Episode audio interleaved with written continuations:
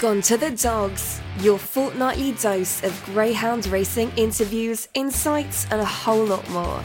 With your hosts, Joe Andrews and Dani Jackson. Welcome to episode 18 of Gone to the Dogs. And as always, I am Dani Jackson and my co pilot is Joe. Hello. How are you doing? I'm all right, Joe. Yeah. How are you? Are you well? You've just gone jumpy on me, which is really great. You're. Uh, you I said, I said, are you well? In a sort of Tomo type uh, voice. Uh, I thought you were. yes, Joe, very well. I Good. am um, busy, busy, busy. Uh, but that's because I'm taking time off in September because it's my birthday. So wow. because now I'm my own boss, do what I want. Yeah, it's a sassy, independent woman. It's the red hair, I think, it's coming through. Have you been up to that much, Joe? At all? No, no, how, how was your birthday? Because obviously you told us about what your plans were, but did they go to plan? Yeah, we had a barbecue. It was the weather was awful, but we got very lucky. There was like a one hour window, fired up the barbecue, cooked cooked all the meat and the veggie burgers. I mean, it's a pain in the ass now, barbecues these days, because you've not only got people that eat meat, we've got veggies, we've got gluten free and all this sort of malarkey. Do you know what I mean? It's not a case of just chucking stuff on the barbie anymore. So um, but it was good. It was good. And then I had a party last Saturday in London, a joint party with another mate who's having a 40th. So that was good fun as well. Good turnout. And uh, yeah, I'm, you know, another day closer to 41. Oh, I don't think we have much news this week, Joe, for um, No. the Greyhound world. We we're Unless I've missed something, but there's been no Cat One finals um, or anything like that. Been lots of good racing, but nothing, nothing to know. And then there's been nothing, you know, really to discuss or or any big news coming out. So uh, I think we might as well just crack on with our interview because it's a long one. It is, but it it is a good one. It's with owner trainer Peter Harnden, who of course also holds a seat on the GBGB board as well. He's going to tell us all about it. Strap yourselves in, everyone.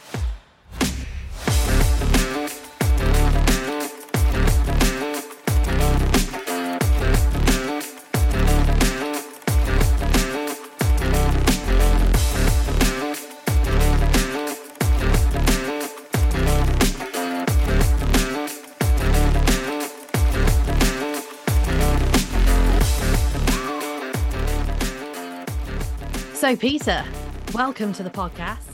Can you introduce yourself and tell us about your journey into greyhound racing from the beginning, please? Yeah, I'm Pete Harnden. Uh, I'm a trainer first and foremost. I'm the rep on the Greyhound board uh, for the trainers. So I sit on there and try and put the trainers' point of view from. Now, regarding how I got into dog racing, it was born into me really. My mother and father had a track at Long Eaton. It was an independent uh, racing track. Did go licensed at one point in time, but my dad ran that and my mother worked there as well. Uh, and my mother was a big horsey lady, and it was a choice of do I actually follow along the path in horse racing or do I go into the the dogs? And I suppose really the dogs was the, the sort of cheaper option, and, and I grew a bit too big really to do too much on the horses. Uh, so really, I just followed on into the dogs. Uh, my dad made me go out and get myself a trade as a youngster. He says you'll always have work if you get yourself a trade. So I went out and got myself a trade as a joiner, uh, and then I sort of like went into the dogs and got myself the kennels. We took over, we bought Emil Kovacs kennels from him. Uh, they were very run down and you know hadn't been used for a long, long time. So we had to spend the time to to do them and get them up to standard. And we've been there ever since. So you know it was really born into me. I couldn't do anything about it really, whether I was going to be dog racing because we had him in at home from when I was a baby. So it's you know it's once it's in your blood. They always say it's in your blood. It's in your blood, and that's it. So when did you take over then? What age were you when you took over the kennels?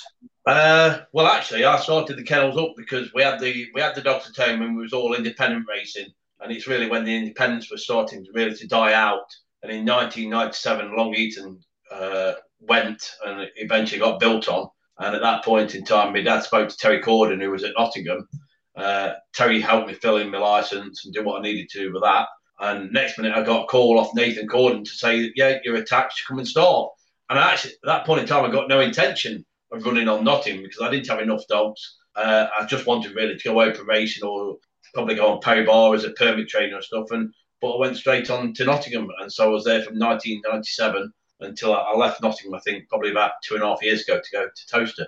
So it was, you know, it was a long journey So, so how many dogs did you have back then when you said not many? Uh, I think we probably had about 14 at home at that point in time. So, you know, I was only just laughing with my mother again the other day because we was only just in a normal house at that point in time when we used to take them down to the River Trent and walk them along the embankment three times a day.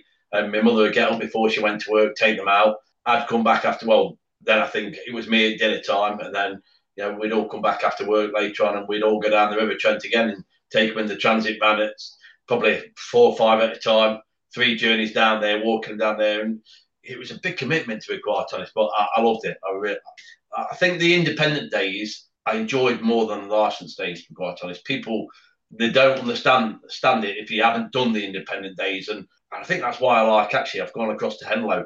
Henlow feels like an independent type of track to me, and it's just all the old doggy folk and everyone who goes there, they are doggy people. Whereas a lot of the license track nowadays, it's your six packers and these sort of people. That they're not real true doggy sort of folk. Whereas when you was on the independence, it was all doggy folk and it was a big family. And Henlow's like that. Henlow's like a big family, and I love it. It's like going back in time. Nice. So you started off with 14. How many have you got now? Uh, I think at me height, I went to about 150. Uh, and I and I tell you what, it takes some time to just gradually work way down. And I think we're at 70 now. So people think 70 is a lot, but when you've been at 150, 70 seems like easy going to be quite honest. So no, it's I'm enjoying myself a lot now. At 150, it was like it got silly. I got mm. carried away, and you can do. You can you keep breeding, you buy it, keep people ringing up. Oh, I've got this this dog and that, and you keep buying them, and the next minute you're around, and you think, what have I done? What have I done? And it's we don't sell dogs. I've never been one for for selling dogs. You know, they get rehomed, and you know where they're going. Whereas I think my dad years and years ago he had a dog, and he, he let somebody have a dog, and he, he saw the dog a while later and he said the dog was in a terrible condition. It really upset him. And it was like, uh, I never wanted to see that. You know, once you've once you've sold them, your power and your control sort of gone. Uh, you know, and the living beings, and you want them to be looked after properly. You want everyone to treat them like you would do. So, you know, I've not been. I think I've sold one dog in my life, and that that's all I've ever sold. So, you know, it's it's a hard job when you've got 150 to find homes for them and gradually cut the numbers down. So we did that over quite a long period. And all we did is every time we sold sold up, every time we owned a dog, I knocked the kennels down. My mother says, What are you doing? I said, Well, if not the kennels down, I can't buy another dog. And that's what I actually literally knocked kennels down so we couldn't put any more, more dogs in. I thought that'll stop me. And that's what happened. Extreme, but it worked. Yeah, yeah, it was. It was. It was extreme, but it, it definitely worked. And it's because even now, you, you, know, you get carried away. I've got some lovely bitches there we could breed, and it's like I want to, and I'm like, no, got no space, can't do it, can't do it. So it, you know, people ring you up all the time. There's a nice dog here, nice dog there, and you think, no, I've got a pal of mine who wants to buy every day. And he's ringing me up and said, Peter, let's get this one. No, got no space. Just use your joining skills and knock a few together. You'll be right. them days have gone. now, um, just talk us through a typical day of training at the Salacres kennels, because obviously it will have changed from going down to the river with them in the transit van and taking them for a walk. So, just talk us through what happens on a day to day basis.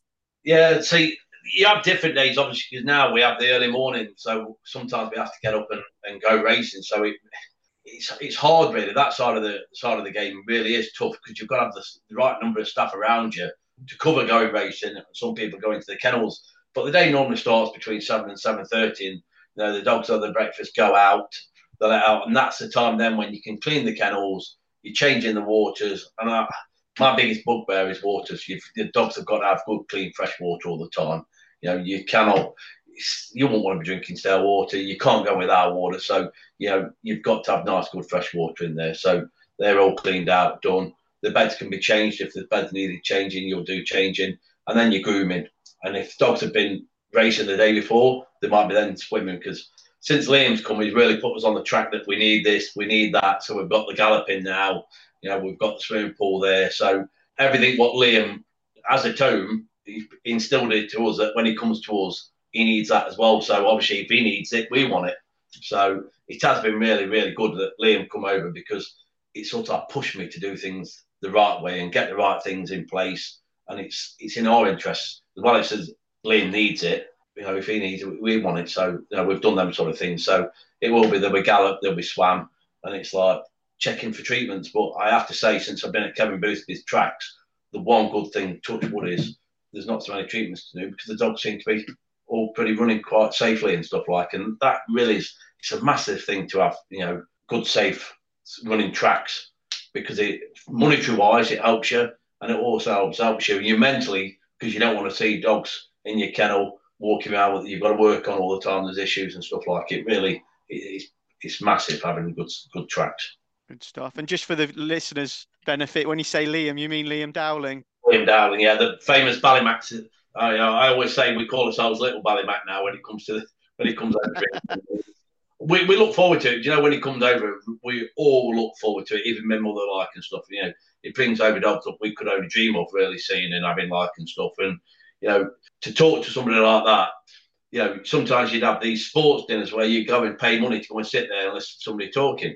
Well, we haven't got to pay for it. Well, he, he comes over and we, you listen to him, and it's. I think it's just if you can't take in and learn off people like Liam Dad, then there's something wrong. And they are such a great family, a nice family, like. Now, just dialing back the years, Peter.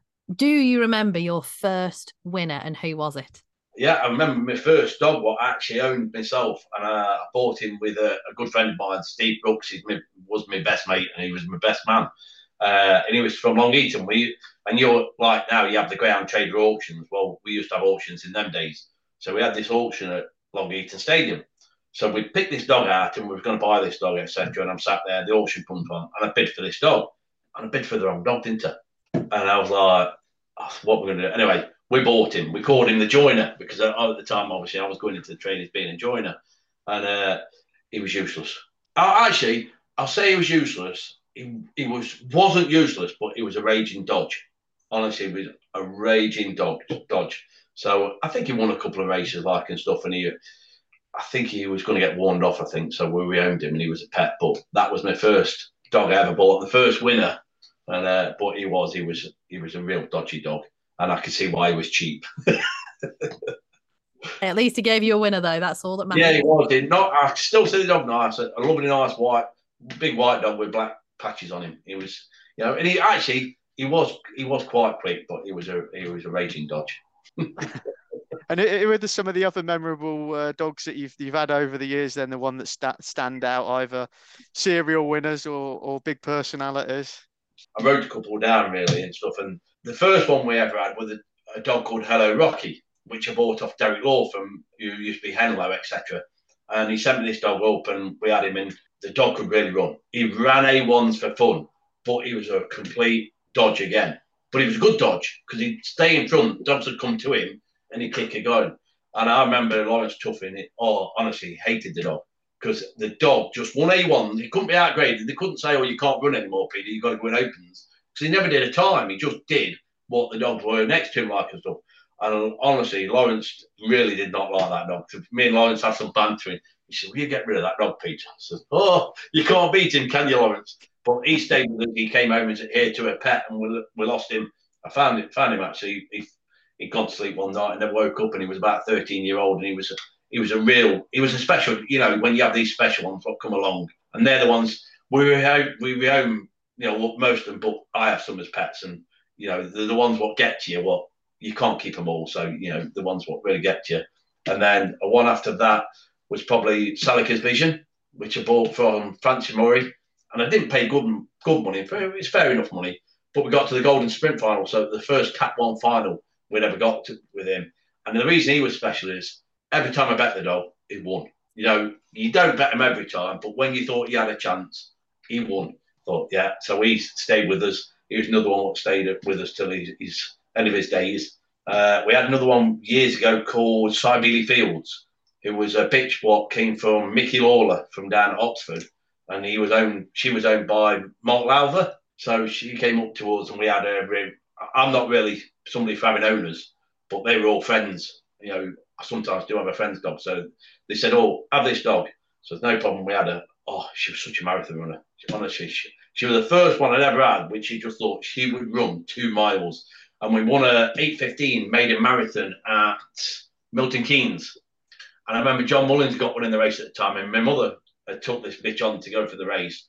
And she was just running across the middle of the infield, running the wrong way. And John Mullins said to me, he went, that's one of the best things I've ever seen Peter. she forgot the dog. She was running across cheering. My mother getting on a bit now, but it was it was that was really good. And she broke the track record at Nottingham for the 7:30 as well, so she she could run, and she stayed with us till the end of her days as well.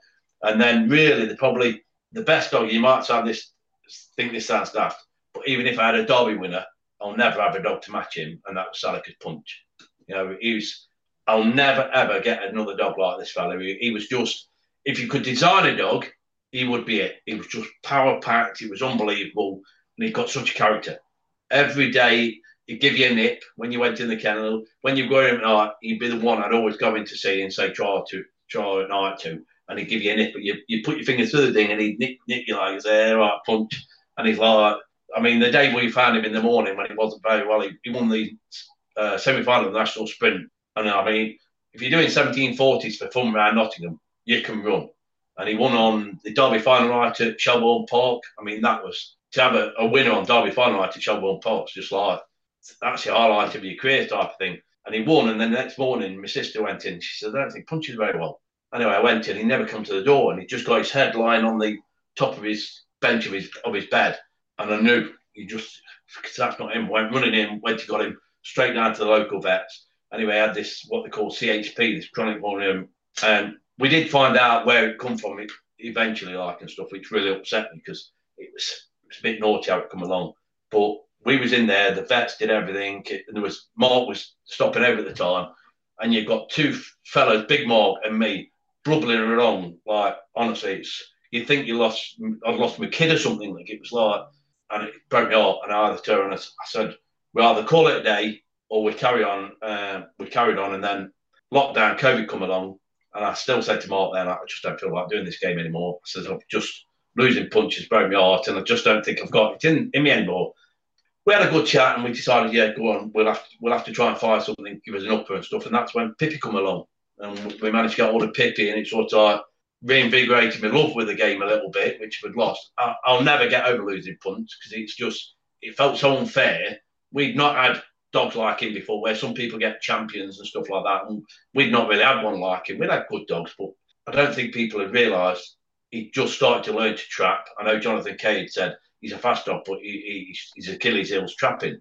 He just got the idea of trapping. I think think the best time he'd done around Knox was 1732 or something like that, which is just, you know, Goujane Jet, which everyone's raving about now, flew around the other day, 1779. And I, I, we said, I said to the guy on the way home, I says, we don't realise how good Punch was when you see a dog like Goujane Jet doing 1779 and he was doing 1730s. You know, it's just like that's how good he was. And so I probably won't get over him. And he's he's one he's got he's under the oak tree at the kennels and uh, he's with my dad because that's where my dad is as well. Vision's there as well. So you know, they're all under the oak tree. So we'll never be able to take the oak tree down. And we've got the plaque on the wall, you know, Salacres Punch, the you know, the greatest Salacres of all. So, you know, that's uh, it's a bit even now it's it's raw with me. It upsets me. You can tell, Peter, to be honest, listening to the story. But I mean, uh, what a dog to own still. And then even then, with the, you know, with the story of getting Pippi when you were thinking of throwing it in, and what a dog she was for you. You know, that that really is a fantastic story. And the thing is, now we've got a bitch just now, which is in pup to Grangefield Ten, which is Punch's brother. So now with our, I said, you know what, when when we have pups out of Pippin again in the future, we had to cash out because at that point in time, Grangefield 10 wasn't proven. So uh, you can't go with an unproven bitch really to an unproven dog because you don't know where it's gone wrong really if it doesn't produce. So we said we'll go with cash out and then we'll go with Punch's brother. And it's you know once we see little Pippi's little punches on the ground, sort of out of the family there. So we've got news headlines coming. She comes over next week and she's in Pup to Grangefield 10. So we'll have a load of them on the ground and then Pippi's going to go to his brother as well. So we'll have some of them on the ground. Yeah, we'll have a little Pippi's uh, punches family in there as well. So you know, that really will be nice if they turn out crackers. Oh, that is exciting. I mean, when are the Pippies going to hit the track? That's what everybody on the Gone to the Dogs podcast wants to know, I think, Peter. Certainly me and Joe do. So when are they coming? I'm not one for rushing. I think you know, you do see the Irish starting them off quite young and doing. We have had them up the gallop. We know that we know they're quick. You know, we when we put them up the gallop, we know what we've got, sort of thing. So we we know they're quick. They've got lovely confirmation out of them. They've got everything what she had, sort of thing. But until you get to the track and you get them around the track, you don't really know, do you? You can, you, you can break your heart at that point in time and go, oh, but you still had all that dream for all that length of time, looking at them growing up. So I think they're coming 15 months soon now. So I haven't named them. You know, I still haven't done the paperwork for naming them. I'm, I'm a bit, I am a bit lax like that, but I think I'm lax like that because I don't want to rush. I think, well, while they're not named, I can't take them there. I'm not in a rush. You know, sooner you start, sooner you finish. So I think, so, you know, let them mature up, let them build up. And I'd probably turn around and say October, November, November time, sort of time. That's when they'll come on and we'll see what they are. And I'm actually, Henlow will be the place where I start them off. It's such a lovely track. Mm. You know, I think the shape of the track, everything, it's it's ideal for safe racing because you're not going into the bends too quick because you, have got more sort of bends. You've got the three straights, so it is a really good track. And you think the champions, what they started off around Henlow with all the Westmeads, you know, he started all the champions off there, so it's it will be a track which oh, I want to take the pups to to to start off. Now, hopefully, Henlow's still there at this point in time, so you know that's it. Keep your fingers crossed because I love the place, so you know that's where they'll go. So might not be able to run them in graded racing out there around there. Hopefully, you know that's another thing. Fingers crossed. But saying that, it's you know the top grade at Henlow, it's a good top grade. It really is. I mean, my Blake, they ran in the maiden, done a 27, 26. Well, he's graded on there. You know, he's what A1 runs on there and he gets beaten A1s on there sometimes. You know, he wins his fair share.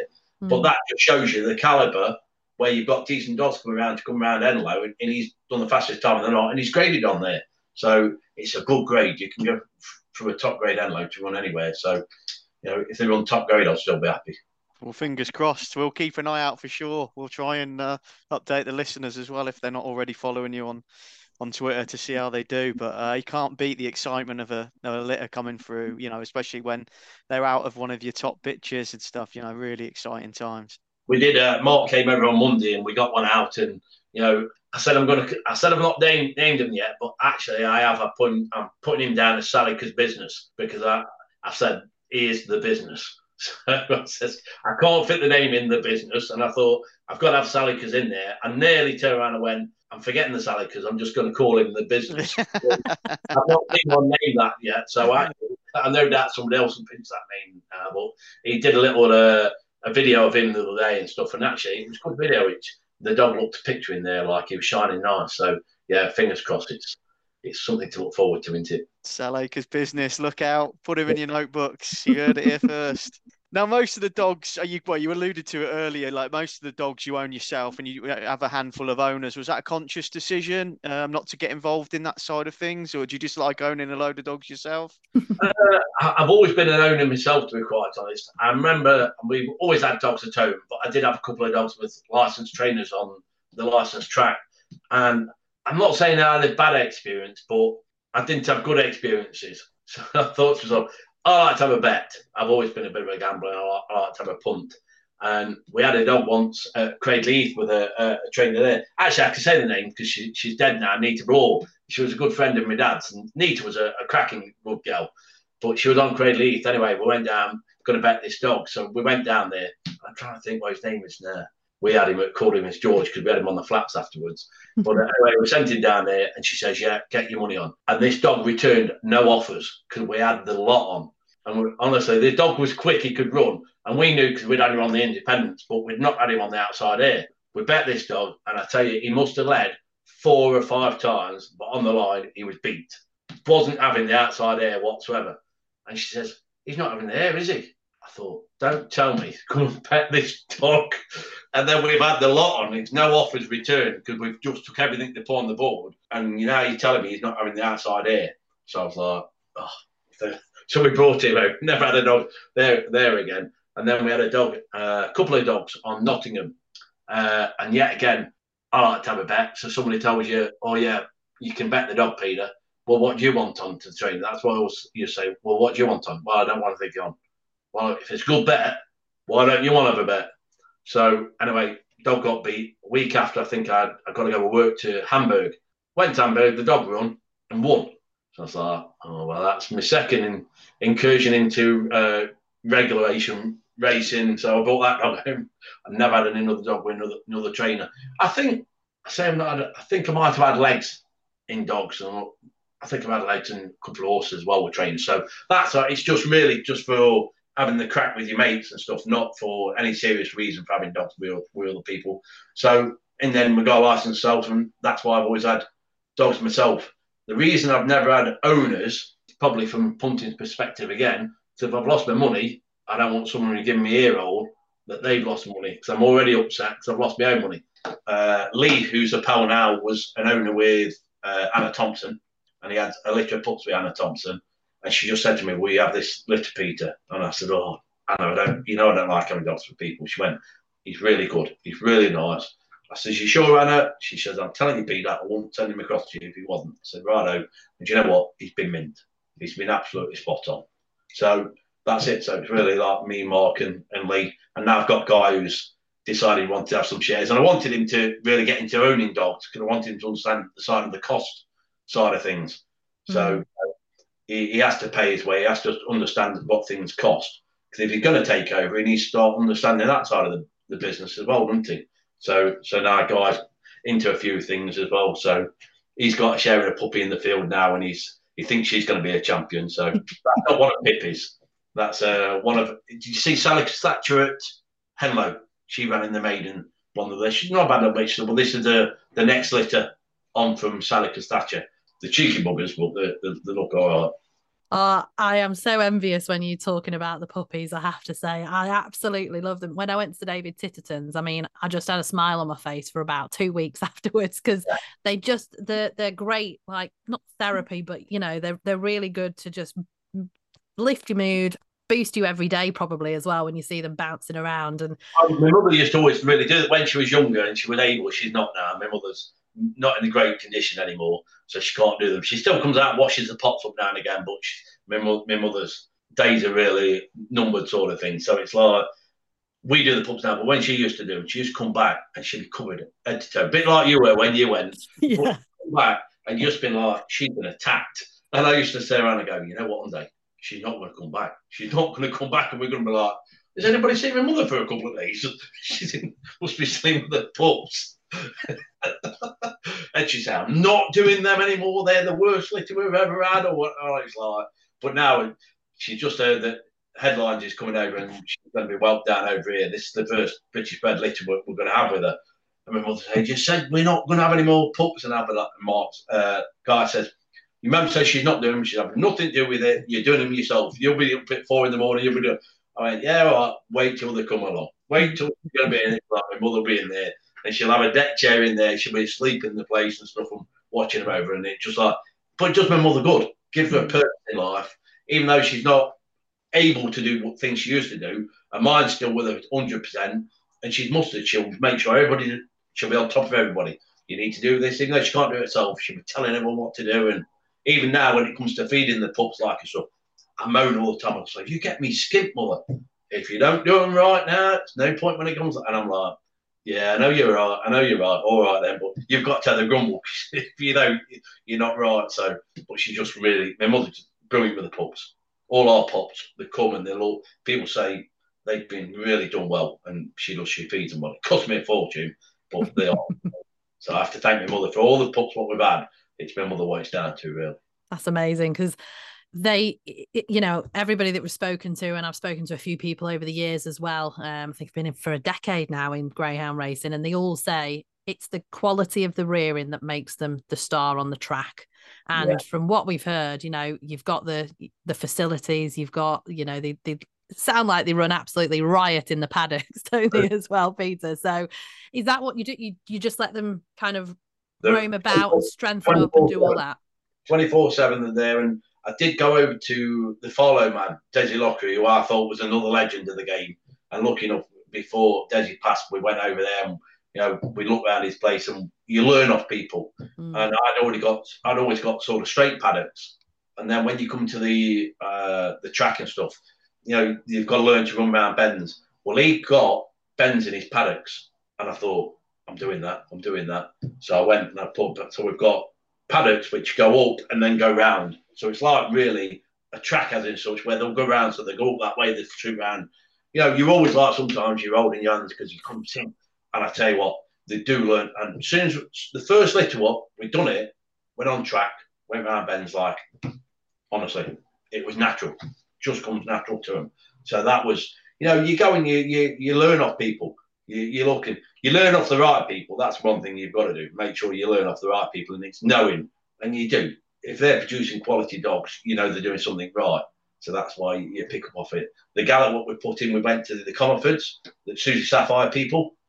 Went there, went on this gallop, and I thought, this is beautiful. So how did you do your gallop? What did you do? They told us whatever. And I said them, that's what we're doing with our gallop. And when Liam came, he said, this gallop's beautiful. You know, what did you do? And I said, well, actually, we went to the Comerfords and we learned off them and, we did put the same thing in back at home like and stuff. So, you know, it's it's really pinching other people's ideas and looking what other people are doing uh, and trying to. You're not bettering it because, as far as I'm concerned, they've done the best thing anyway, and you just try and replicate it and stuff. So that's what we've done. When it comes to training, Peter, are you someone who sets yourself targets every year? Um, and if so, what was your target for 2023, and are you keeping up with it? This is a real boring one for you. This is because it's a plain no. I don't think I don't think targets really. Some people obviously do do that, but I don't look at it as a business. I want to make this much money or anything like this. You know, I think if you break even, you've done very well in this business. Uh, is it a case of having so many winners? Well, then you're going to beat yourself up if you don't achieve that. And sometimes it's not always because you're doing things wrong that you've not had so many winners what you had the year before. You might not have the numbers. You know, you might have injuries. So I'm not one for targets, to be quite honest. So that that's a, a very easy one for you. Easy. I like it. Um, to be fair, I don't think I think sometimes if you do set yourself targets, you can focus on that more than the enjoyment of a sport or a job or whatever you, are doing. And it, it does take away the enjoyment sometimes. So I'm with you. I don't think I'd be setting targets either if I was you. Um, right. We're going to go from the training side to the trainer's rep at the GBGB. Tell us more about what that involves because I know you've just signed up for another three years, but I'm not sure if that was just under duress, Peter. Uh, it, it, was sort of like duress. Uh, I promised the wife I wasn't going to do it again. Uh, and she wasn't very happy when I said I am doing it again. And the only reason I said I would do it again is if nobody else wanted to do it. Uh, I was a bit worried if somebody else did want to do it and they were going to be the wrong sort of person mm. I didn't want somebody going in for two or three months, four months, realizing I'm wasting my time and coming out of it again because you've got to go in there with your eyes wide open. Everybody who's gone in as an owner's rep role, I've tried to talk to them beforehand. Before it, normally, actually, before they're even put in for the role, most of them have already have rang me up, and I've tried to talk talk to them and explain to them exactly what the role is. And actually, the role just get the voice heard you know, I did see, I think one of the points is, that, you know, what have you achieved? And I think I've been there six years now. I think the one thing I I got in was the DQs because I never liked the fact that something could happen and your dog was disqualified and you not had to say, you know, you, there might be extinguishing circumstances. You couldn't put anything forward. And I think one of the biggest things for that was I had a dog which bought off Charlie Lister. Uh, and it's he turned its head at Nottingham. Anyway, I, I thought this would be all right, this dog. And uh, I wasn't running on flats. All, I think I might have bought it for somebody to run on the flats, but in there, but keep it, I kept the dog. Uh, and he got an injury. So the dog had obviously turned his head because he picked up an injury in the race, etc. And, you know, you know a bad dog straight away. Anybody who's in dog, dog racing, you'll spot a dog and you think that's a bad one. It's an accident waiting to happen, really. Well, that dog wasn't. It was a dog called Farlow Giant, and he was a really, really good dog. So I took him off. Anyway, we got him his uh, his injury sorted out, got everything sorted. Took him out, run him a few times around the schooling tracks, and he was phenomenal. The dog was a fly machine. So I thought, well, taking Milton Keynes, getting cleared at Milton Keynes. Went to Milton Keynes, he broke his hock. Well, when he broke his hock at the top end, he's obviously gone, gone over, whacked a dog on the way over. Mark warned him off, warned him off. And I was like, are you having a laugh? So this is when I was like a bit new to the license sort of game. So I went to spoke to the racing when I went, the dog's broke his sock pelt. Well, decision's gone now. I've announced it, job done. It's, it's so the dog couldn't run licensed ever again.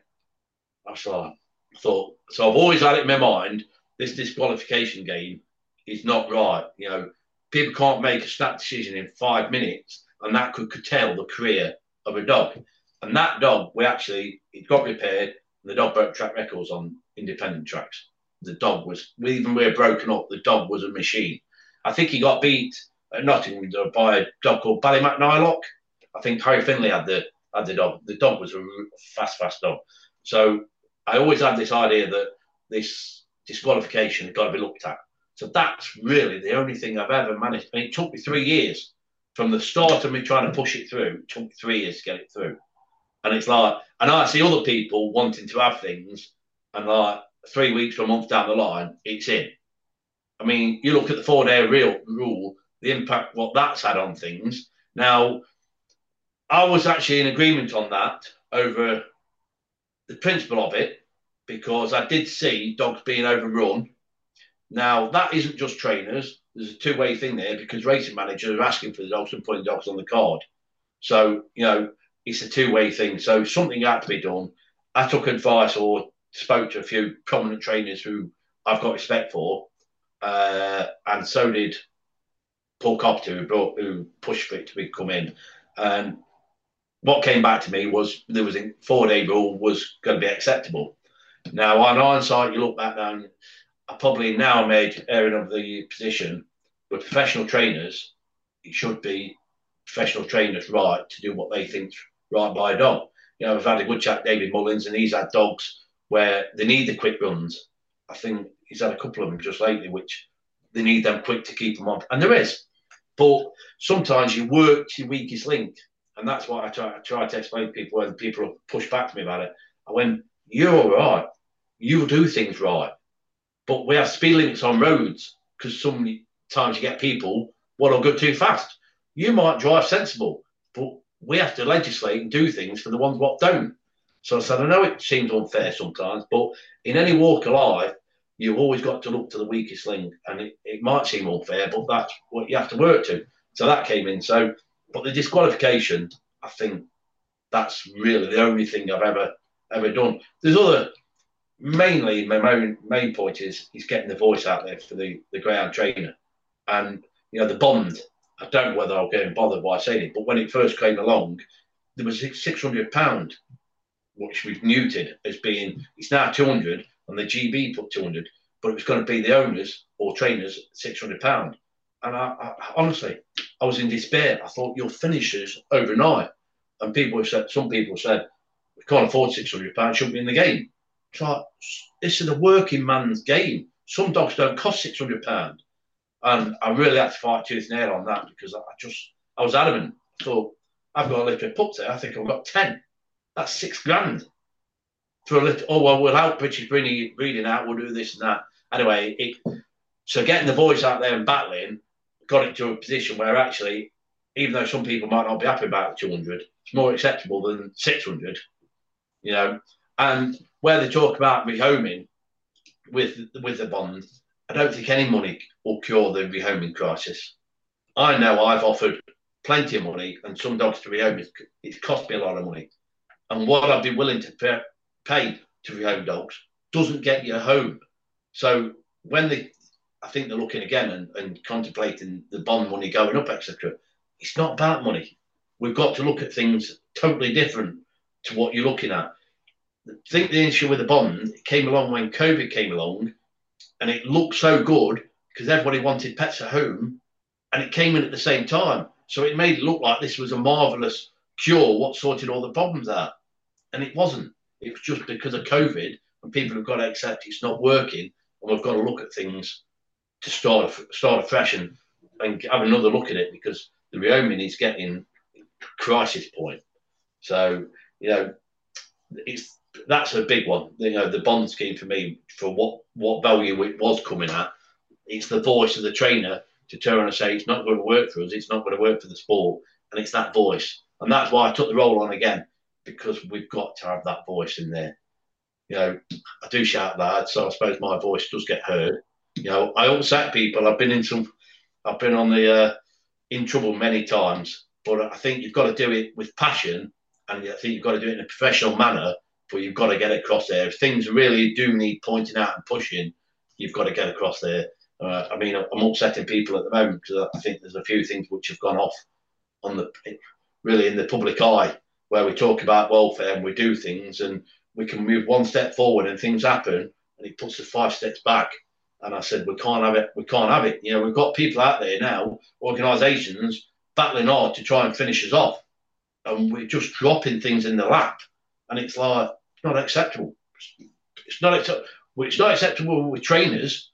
Welfare's on trainers all the time. It's got to be across the board, you know, because certain areas of this sport are in the public eye, and they've got to get things a million percent right and it's it, it, it, upsets me, and I'm very passionate when I get onto them about these sort of things because it's got to be right. Yeah, and all, all major stakeholders should should have a voice with the GBGB. It's it's extremely important. I mean, what does it involve the actual role? Do you is there like a board meeting once a quarter that you attend, and then you're also you have a direct line to anyone if you have an issue with something, you know, to someone at the GBGB, and you can call them up and say this is not acceptable, or I think this is something that needs to be done. Uh, we, I think we have about eight board meetings a year. So that'll be eight times I have to go down to London uh, and sit on board meetings. We have a lot of committee committee meetings. So with the advent of Zoom, etc., that's made it a lot better. So it, it, you know, it can still cause you a load of issues within within your day sort of realm. I did say this time if I took the role on, I wanted to be able to put other people into some of these committees. Uh, I sort of like I could sorted that out and then people realise what time and effort it takes to sit on these committees, they've pulled back or oh, I can't do that day. And it's like, well, that's the role. You know, you, you can't suddenly say I'm not doing it. And I, it might sound a bit, a bit funny of me, but I don't like to miss things because I think I don't want things pushing through, which I know they might try and push through if I'm not there. And if I've let down and not got to that meeting, it's gone through. It's my own fault. I, I should have been there. So uh, I'm quite. I don't know whether that's a crowd control sort of thing, but I have that worry that I think if something's a bit contentious, that if I'm not on that meeting, it'll go through while I'm not there. So I'm, I'm going to be there. So, you know, I have tried to get people to sit on them. And some of the committees, I'd like other people to sit down because I think they've got a better what's a skill set to sit on that committee. Uh, I mean, one was on the welfare committee. I was asked, I asked Phil Milner to sit on it because he's he's a he's a clever bod. You know, he's he's hands on. He, he knows the physiques of the dog, and you know, he's that side of things. He's and I think he'll be good because a lot of that there is dealing with the vets, and I, I need somebody who can argue our case better. Whereas they, they might come up with some technical stuff, and I'm like, oh, I'm a little bit lost here, so I can't put the argument forward or can't compete because I'm not as clever as them on that subject, etc. And you have to know your strengths and weaknesses, don't you? So I think I want to go on there because that is a big major committee where a lot of decisions are made, and I want to make sure the trainers have a real good skill set on there that I might not be good enough for, sort of thing. So uh, he couldn't do the last one, but I'm hoping he can get onto the next one, Phil. So that'd be a, a good one. Uh, you have you have other other committees, rules review and different things, but a lot of them are quite quite steady. Uh, what did you say? What else? Yeah, can you can you just call up the GBG? You know, uh, if yeah. there's an incident or whatever, do you have a direct line yeah. to someone there? Yeah, so we've got a new chap now uh, who's been there quite a while, but moved into uh, what Paul Ingworth used to do. Now Duncan. Now Duncan's very very good. I get on with Duncan really well. I can talk to him, etc. I can have a good conversation, and I know I can have a private conversation where I can say, Duncan, this ain't right. You know, something needs to be done. Blah blah blah. And Duncan's dead straight, and he'll talk to me dead straight, and we'll sort things out. So that Duncan's really good that I can go direct to Duncan. We've got a director regulation, Phil Law. Phil Law is, is straight to the die. He's he used to be in the public defence side of things on in the legal system and stuff, but he is dead straight. You know, I could talk to Phil and I only get back what I should get back in reality. Whereas sometimes you want to be able to talk to somebody and say, you know, what's the score here and this and that. Phil is just straight job ball. Now, as a director regulation, you want that really mm. because I know whatever he does, he's going to be dead straight. My pal Mark Pierpoint, he fell foul or something, and it's like, you know, I can't do anything for you more. Phil Law is dead straight, and you're going to get dealt with, and that's however else is going to be. So you want that. You know, you want sometimes in my role, you want to be able to the inside story or have a chat, but then actually when you look and you think, now I want someone who's dead straight in that role, and that's Philip Phil Law. Now, when I have issues, which I've just now on something what I've seen on social media, which got passed over to me, and I hadn't actually seen it. When I did see it, I thought this is unbelievable. I can't. So I've emailed. Um, I'll emailed through to the chairman. I text the welfare lady Madeline Campbell in there, Mark Bird, and that, and turn around and say we need to do something about this, and they'll they'll be on it. So that's good. Where I have that direct line to them. If I want to ring the chairman up, if it's something really really bad, and I want to ring Jeremy up, Jeremy will know it's something really bad if I had to ring him. And I do think to myself, I might upset people because I've bypassed everybody and gone to Jeremy, but I think to myself, this needs sorting out, and I want I want the main man having it, so I know it will get sorted out. So, you know, even though Jeremy's the man who'll probably give me a rollicking on something when I might upset everybody, I still get on with Jeremy well enough that he knows if I come to him, you know, he, will know he knows it's serious and he'll say, "Yeah, we'll get that sorted out," like and stuff. And this, what I've said now, for me, is one of the most serious things I've seen, and I'm really upset about. So they they will get it sorted out. So well, it has been sorted. It just should never have happened you were talking, you know, for the first three years, you had in your mind that you wanted to sort out the DQs. Do you have anything in mind, considering you kind of jumped into this and said, well, I wasn't going to sign up for it, but I am going to sign up for it? Do you have anything that you're going to do or that you've got your eye on pushing for in the next three? I think I'm trying to think. Uh, I spoke to Mark earlier on about this one because I was trying to think of what the word word were, and it weren't controversial. It was I was looking for the word sound. I'm going to push back more to the GB, whereas things are being pushed onto trainers all the time, and I just don't think it's acceptable that we're getting the bear all of everything. We've gone through the kennel standards, improvements, and stuff. Fair enough. Lots of things what have been done, I don't disagree with. It's right. The stuff coming through now where I think people are pushing this welfare minded stuff too far. You know, we've got jobs to do, etc.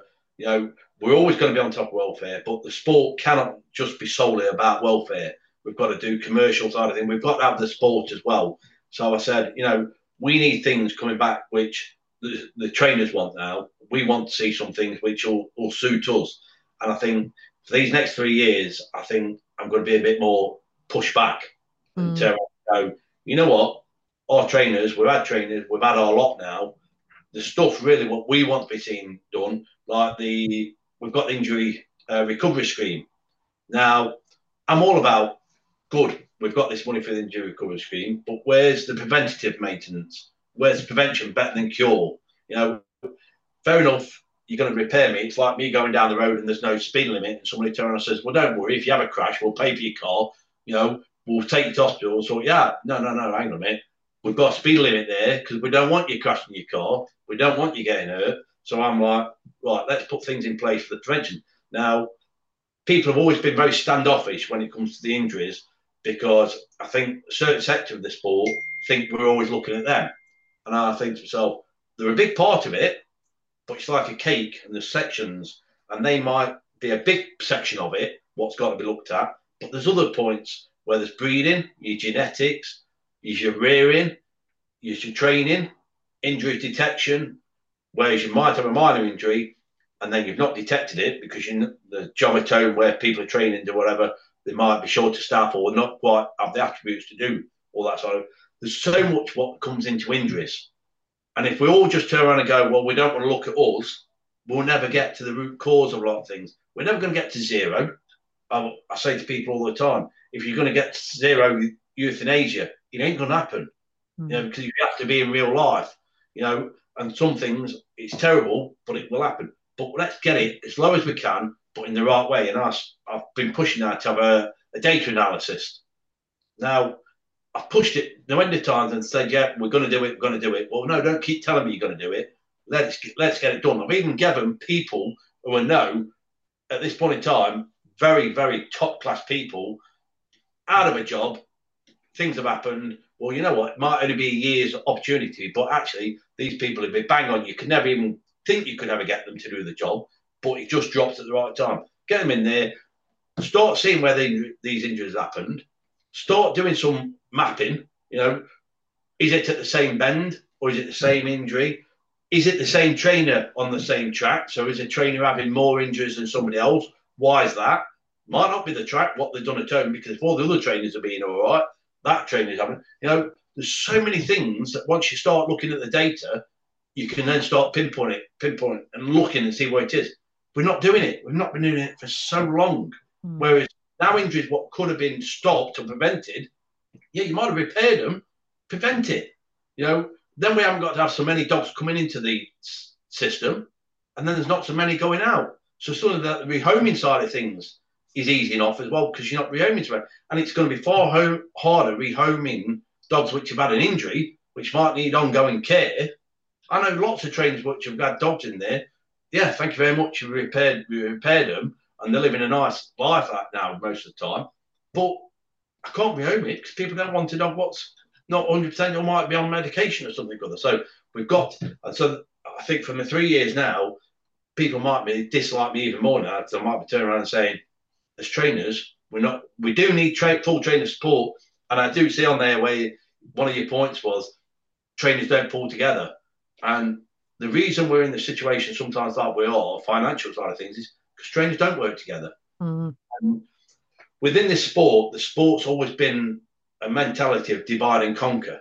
Now, when contracts came out, people were paid different money. People were paid because it's always to keep this bit of divide. I was the last person who was shown a contract. People the day before had had a contract never even told me contracts were coming out, and I was the last person who had the contract. And I probably got one of the best deals of anybody. And yet, then when I left, and people found out I'd been on this deal, suddenly they all got a face on them. Well, how come you got a deal like that? Well, hang on a minute, couldn't do anything. You you took the money and run as soon as the deal was in front of you, and I was the last one to do a deal. So don't come moaning at me when you've all grabbed and mm. thought you were getting a good deal, whether in reality you weren't getting a good deal, you know. And it's it just annoys you. Nobody comes together, and there's no point beating your head around thinking you'd ever get to come together because they won't. There's a lot of old old people in this sport who are in retirement, doing it as a bit of a hobby, don't want to rock the boat. Well, you're never going to get pull them along. And also, I have people ring me up saying, "Oh, we ought to go on strike." What are you going on strike for? Well, we need to get rid of we need to get rid of these promoters or whatever, and we'll run some. Well, where are you going to run?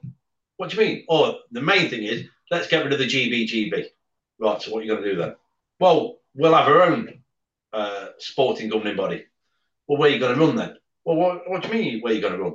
Well, you've got promoters on the board of the GBGB who are happy how things are. So why are they going to turn and go, fair enough, let's get rid of the GB? Said, so you've got nowhere to run. So you're right, straight away, oh, yeah, I never thought about that. I think it's off. You know, sometimes you wonder what planet people are sat on. So I think, so, you know, people are a bit down in the dumps and want things to change. And I think, so, right, well, I think people will come together if we turn around and say, right, the stuff what's been coming our way, we're going to turn around and say, have it back. We're not doing it at this point in time. We're not not racing. We're not doing this and that. All we're turning around and saying is, we've had our fill for now. Go and look elsewhere. We'll give you some of these lists that we want happening. Start looking at some of them. When you've looked at some of them and you start getting some of these in place, then come back to us and then we'll start discussing us doing a bit more. But we're already done a hell of a lot. It's cost us a lot. Don't try and push us any further because we're at our limits now. We need to see you lot start to do a little bit extra. So I think that's my next three years is going to be a bit more probably being disliked by certain people and just pushing back and turning and saying, We've had our fill. It's time for you lot to start like your data analysis. Get these out, let's start getting these figures down and let's start working together on your side of things, not just on ours. Yeah, it's for, for me like the data collection and then using that data to push the industry forward is one thing that frustrates me. And the longer you're not doing it, you know, the longer you're not collecting the data. We could have, could have already had three years of data now and had some great stuff to analyze and, and, and make changes, but it's just not it's not happening. It's... What you don't realise is what who owns the data should be the sport. Mm. We don't own the data.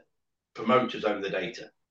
Everything. I just think to myself, why has the sport not got control of its own future and different things like that? And it's like, but but if you're if you're in control of giving out the licenses to promoters, then you should be able to say one of the conditions of us giving you the license is that you share our data, and and and giving out those licenses should hold certain conditions like that. I mean, it's not um, rocket well, science. Well, that's where it annoys me on the makeup of the board and how things work. And I'm not speaking out of place because I think people understand how, how it works, but when somebody's got so much power within that organization, why are they going to have anything but then fires on? So, like you're saying there, well, if you don't do this, you're not going to have a license. Well, who's making them decisions and who's in charge of those? Who's making them decisions? So if your boss, you go to your boss and turn around and go, if you don't do this, this is going to happen. The boss turns around and says, well, I don't like you anymore. You're down the road and we'll get someone else who won't. And it's it's that sort of situation. You know, Yeah. I think well, Yeah. That's why there's so much really wrong within the sport because we can't do certain things because it some within the positions might not like that change. Because, And but it's short sighted though, Peter. Because, like you said, it's gonna, you know, these things are gonna drive welfare, promotion of the sport, interest in the sport, and everyone's gonna benefit from that. It's not just, you know, the promoters are gonna benefit from that. Like you said, the rehoming and the injury data, the promoters are gonna benefit from that because, the, you know, we can share data about how not to get injured or how to treat certain things, whatever it may be. If the sport flourishes, we all flourish. And I was talking to somebody the other day and was on about, oh, we might lose some tracks and, you know, then we'll have all, all places all full all the time because there's less of all this and that. I said, this idea of less is better is complete and utter codswallop.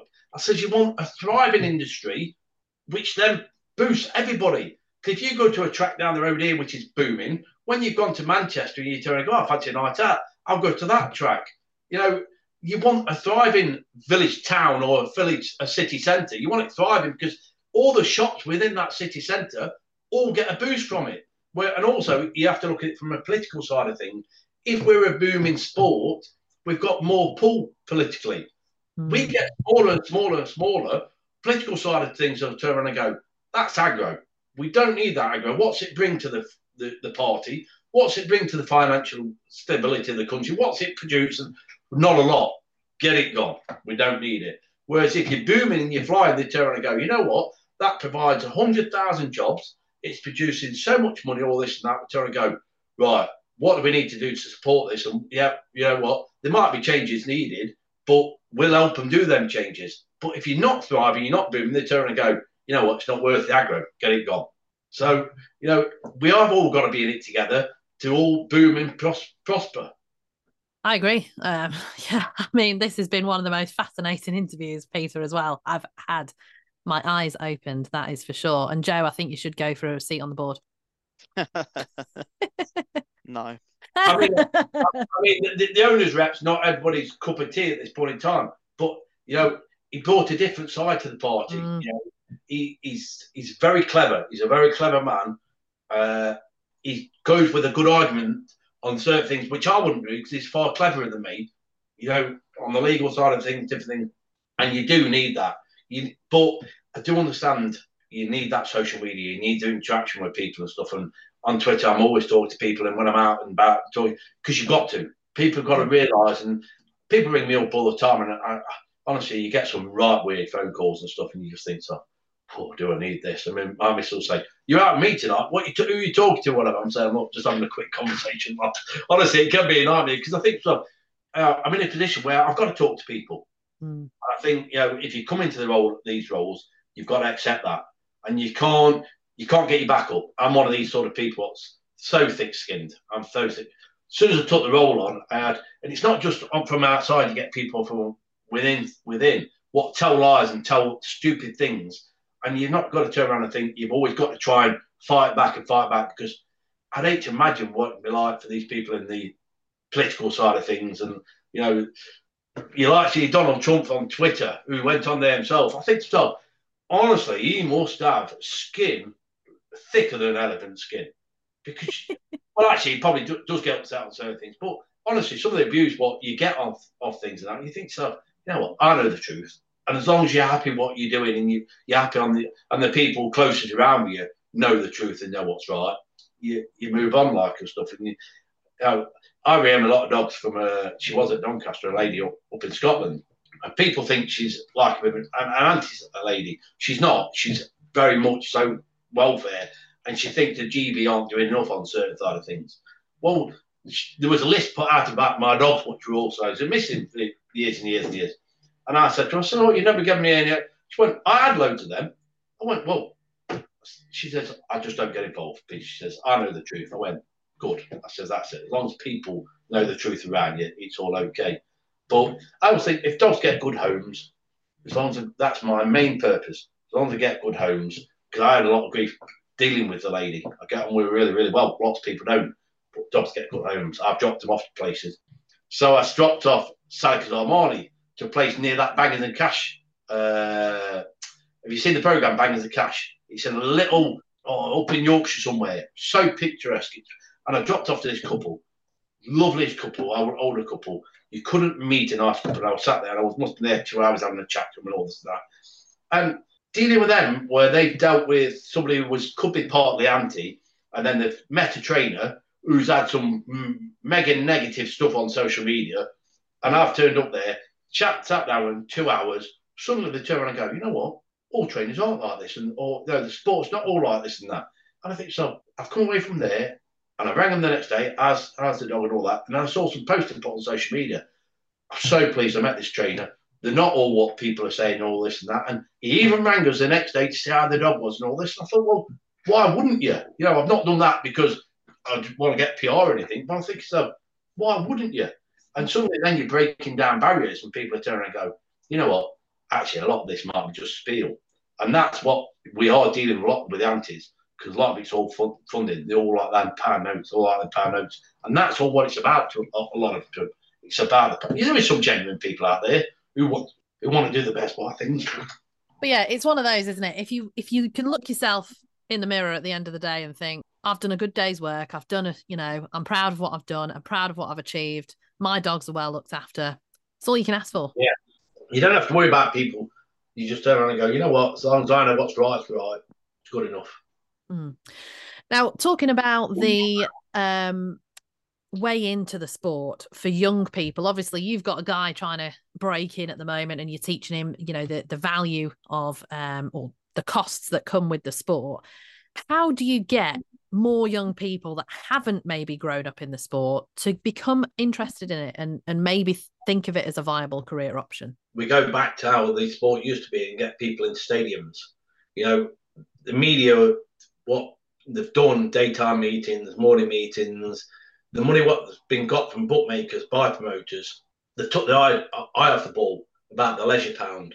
The leisure pound's very, very tough and it's very hard, but it can be very lucrative if things are done correctly. But the money from the bookmakers has been such a, a cash cow to them. I don't think they've been that worried about the hard work for the leisure pound. And that's not good because we've got lot of people coming into the sport from outside because the youngsters aren't coming seeing it or like that, talking to, to trainers.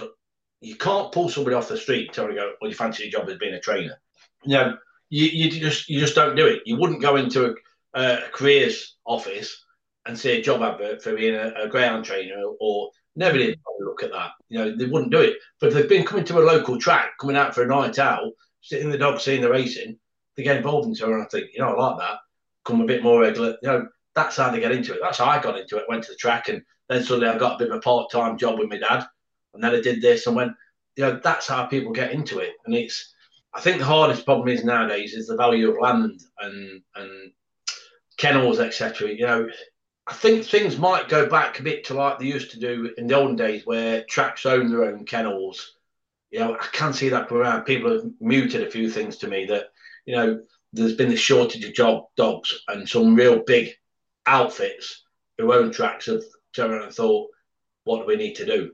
Because it's it doesn't matter what you offer monetary wise out there, etc. You know, if say Romford offered me a load of money, it's too far away. It doesn't matter what you offer me, I can't go. Well, they mm. realise now their options are so limited. You know, so I think some of these these companies might turn around and go, you know what, we need to start having some of our own kennels. Now that then does give an opportunity because it's the person coming in to want to be a trainer might work as a kennel hand in these in these facilities, they could then step up to being a trainer. So I think the way forward might be to actually get into it might be through the old-fashioned scenario where tracks employ or have own kennels which they can let out to, to people and you know it's not such a costly thing. Yeah, the only people we see nowadays youngsters coming through it's like the Reese family, whereas his dad was a trainer, won big things, then the son comes along, and now you've got the grandson coming along, which might then go and take over. You know, it's not so many of them stories anymore like that, but they're they're the youngsters what you see coming through. It's like me me with Guy. You know, I might find somewhere and set him up with a smaller place where I turn and go, you know, I'll retire, find you a smaller place and which you can manage yourself and, and do like. But to get into it from scratch, if you haven't got family backing, you couldn't do it. And actually, I never wanted my son going into it. It's it's not good for a family life. You know, it's mm. long hours, it's very long hours, it's poor pay. And if you're wanting to start a family, you get a mortgage. Anybody who thought they were going to be getting a mortgage, having a family, and having a career as a ground trainer, you'd be bust overnight. You would be bust overnight. If you went to the bank and asked for money to set you up as a ground trainer, I think they'd ring the, the van and get you collected. yeah, Dani, I'm not joking. They would. Really? I mean, I've never earned a penny until actually I'd probably say a year ago. I've never I've never paid a wage to myself out of this. I've never earned a penny out of it. So and I put regular sixty hours or more into it. Wow. So it is. It's it, it's it's crazy. You know, there's a minimum wage out there now, and it costs a lot to staff correctly and do things properly. And when you think what you've got coming in, and then you buy, I'm probably a, a bad choice because I own my own dogs. Mm. So if you had owners, you know, I don't see that business model. I have seen people with a business model what's tried to do it on a run money deal and things like that, but it don't work because I know because I'm on a run money deal with myself, so I know that that business model doesn't work. Now with the owners, it might work. I don't know, but I, I, don't see anybody earning a good living out of it. I don't see any. You certainly wouldn't want to be thinking you've got to pay a mortgage for the price of houses and property and stuff nowadays. And I'm a family. No, it doesn't seem um, attractive in that respect, does it? But it is just spending time with the puppies and spending time with dogs all day. I mean, I always think, oh, I'd love to. I'd love to be a dog walker. That's what I always think to myself. And then I look at winter and think, nope. so it's that side of things as well, you know, trying to make it an attractive kind of yeah, I mean, path for the youngsters. If you love, if you love animals, you can't beat it. Mm. I mean, we've got ponies, we've always had horses, we've got dogs, and you know, I've always got my pets at home. I couldn't do without animals around me. They're always happy to see you. You know, if you're having a bad day, you can't beat having a, a good old chat to the dog and sit down with the dog, and uh, you know, you just can't beat it. That's my, you know, I get out, I go and take the pets out, and I'll go and have a walk out over the fields and stuff, and I just think oh, I love this. Yeah, it's nothing better. That's how I, because I've got my wolf at home, and she just makes me makes my day. She drives me up the wall quite a lot of the time, but when you come in and you've had a bad day at work or you've not quite nailed something at work and you think, oh, I've got to go home. And then they've just got that little wagging tail and you think, well, I can't be unhappy now, can I? Because. No, you're so happy to see me. Well, you can't, can you? And the house is never empty when you've got a, a dog in the house. So no. yeah, I, I, love my dog. I'd rather have, I'd rather have animals over people. yeah, with you there.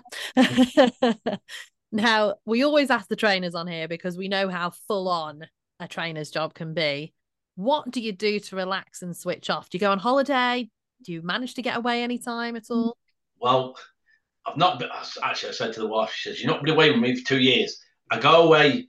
Me, my friend lost his wife to a, a brain tumor uh, a fair while back, and he set up a charity called Headcase. Now we had a dog years back, what we called Headcase, which was a charity dog. Didn't turn out that great, to be quite honest, but he does a he was in cycling, so he's got this cycling uh, do what he goes up in France, and they go from Biarritz over the Pyrenees to Perpignan. So I always think you can give money to charity, but it's not the same as giving time. So every year I go and help him with this cycle event, and all I do, I get all the bags in the morning out the hotel, load everybody's bags up into the vehicle, and then I have to take them to the next hotel and load them all out. Because when they come back to the hotel, they're all done. So they need everything laid out in the hotel rooms, and that's my role. But in the daytime, I follow them and I sit on top of the mountains, have my cup of coffee, drink, you know, have something to eat. My phone will not work in the Pyrenees. You get, you get no service, no nothing, and I get a week just chill out. I've got it coming up in I think September the 10th, and I love it. That is well, one time a year I go, and that is my I just love it. It's a week away nothing happens. And I, I just, and I just, I love the Pyrenees. I just love being up on that mountain side. So quiet. And I just said, when I go, I want my ashes spread on the Pyrenees because I just love the place. I think my dream house is a place on there with a big glass gable end. See all the honestly, you'd see the winter come in, summer come in, all the seasons. I think I'd sit there. In my old age, I'd just sit there, maybe smoking a pipe, having a pint or whatever, and just there and go, you know what? I'll go tomorrow. I'm happy. So Sounds that's incredible. where, that's where I chill out. I mean, I like my cars. I've always liked my cars. I used to have a real nice car years ago, and if I had a bad day, I used to go out for a drive out and that around the villages, and I'd come back and be like, I'm all right now. Fright myself to death, blah blah. I'm all right. and now uh, I, I like films as well. I love to sit and watch a good film. That's me, me chill out as well. So other than that, you don't really get much chance to chill out and relax. Just my one week a year over in France. That's that's coming up, and I am ready for it really. Well, but what was your car and what's your favourite film? Uh, I had an AC Cobra, and it, it, it was a beast. It was it was unbelievable. And then my favourite film has always been Shawshank Redemption. Good Always choice. I've, I've watched it so many times. I've watched it so many times. I just I just love it. There's so, certain films you can just keep watching and watching, can't you? Yeah, yeah, and that is one of them. I love Yeah. Shawshank. Yeah, It's a great film. Yeah. Uh, right, Joe, we've got a couple of social media questions, I think. We do, yeah, we do have a couple of social media questions. Thanks for these. Uh, the third bend, I call say friend of the show because he does send a a question in, thankfully, and he says hypothetically, if the sport finally builds a centre of excellence, where would it be and what facilities would it include? Well, we missed a question out earlier because on that one I'd put go to uh, point thirteen because on point thirteen it, Oh. what, what would I like to to see within greyhound racing or what could sort of change? And I said I'd love to see a cooperative of owners and trainers and buy our own tracks and go to like it sort of is in Australia. And I don't, even though it's a bit of a tree, dream, I don't think it's a pipe dream. I think we could work together and you know there's some wealthy people within this sport and i think selling a share option out to however many people and maybe get one or two tracks and then progress and plow the profits back in. I think that would then work with what his idea is with regarding the centre elections. Because if the sport was run for the sport you'd want to do things like that. But you'd want everything to be right and it wouldn't be about maximizing profits because that's not what the whole idea of having the tracks would be about then. It would be having the sport as the best you could have it and involved in that would be veterinary centre you know a training academy. On-site kennels where trainers or wannabe trainers could then come through. So if i could have my dream and, and, and finance it and do whatever that would be the way I would, I would do it. Get the sport run for the sport and owned by the sport Oval Fives asked a question, obviously referring to opens, but how do you just decide what races uh, to enter your dog in and sort of placing your dogs around the UK? Uh, it's always been a case of what's going to suit my dog. First and foremost, your dog's your number one priority. Uh, I do keep my ear to the ground and keep my eyes open and, and listen to see where's getting the least amount of injuries. You know, I want that dog coming back safe and sound. So I'll run where I, I'm touch wood. I think I've got that best option. And sometimes it's where you're not going to meet certain people. I think the days of being able to really duck and dive like they used to years ago, where there was more tracks. It's not like that anymore. So you always got to meet quality dogs somewhere. See where things have been a little bit weak, and then say, "Well, I'll pop that dog up there and see if we can pinch a few quid." If something something's owing you a few quid, and you think so, I need to win a few quid off that dog. I've paid a few quid for it. So I need to get a bit back, and that's what you do. Amazing. Just the best chat we've had, Peter. I think that is everything that we've got on our questions. And I can fully see why nobody else has put the hand up for the trainers rep because you have got the personality, I think, to drive through the changes that we do want to see. And, and people might not like it, but it's the, the best for the sport. So hats off to you for signing up for another three years. And I've thoroughly enjoyed our chat today. It's been absolutely fantastic. Well, I, to be honest, Dani, I always like watching the program when you're on because I can see you're doing it for the right reasons, and you've got the sport at your heart, and you've got the dogs at your heart. And you, I can see you enjoy it, and it does come across in your commentaries and stuff like that. It Mm. doesn't seem like it's just just a job to you. It's, and from our side of things, we like that because we Yeah. can see who's in it the same as us because they love the role, they, they love the job and stuff like that. So it's you know it's good to have someone like you doing this as well because I don't mind talking to people who's on the same wavelength as me. So is Joe. You know, he's he's got his dog, so I know he loves the game as well. Yeah. Well, we don't, as we say, we don't get paid for this, so uh, you know we're doing it out of the love. Otherwise, you wouldn't bother. It takes a bloody long time. It does. My missus always says to me, "When you said you were going to retire, you were packing this job up like." And I did. I said to the lady, I said, "Mother," I says, "I've had to have these pups out of Pippi, mother." I says. I wish she had. Sometimes I wish she hadn't come along, so I could have called it in day and thought, go off and have my retirement, enjoy myself. I said, but she says, there's always going to be something come along, though, Peter. What's going to keep you in it? I'm like, yeah, you're probably right. but we love it. We love it. And I can't wait to see the Pippies on track. So it'll be, you know, eagle eyes out for October, November time. And I cannot wait. I hope we've got some superstars in there. And yeah, best of luck to you, Peter. Yeah, uh, good luck, Peter no mind what the business will be the worst. you just know it's going to happen because they love to make a mockery of us.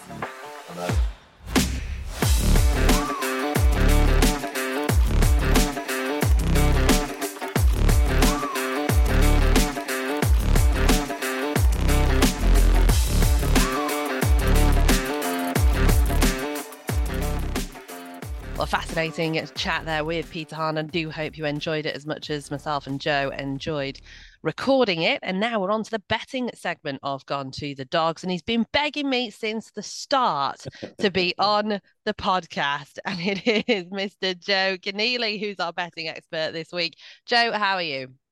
Good morning, Dani. Good morning, Joe. Um, I'm okay, thank you. A bit tired. Had a game last night. It was very eventful. So with um, my voice is a little bit croaky, but we're good to go. And disagree with asking you every time I've seen you. I've seen you plenty in the last couple of weeks, I must say. So we've maybe mentioned it a bit more over the last couple of weeks. But yeah, good to be on, and thanks for having me on. Can I ask you a question, Joe? Uh, I got I, we didn't ask for any questions for you off, off social media, but someone sent one in, and I don't know whether it's a loaded question or not, possibly. But Robert Johnson says, "How's your nap tipping going on RPG TV since you joined as an expert analyst?" Joe, I did see that, and I was hoping you wouldn't bring it up.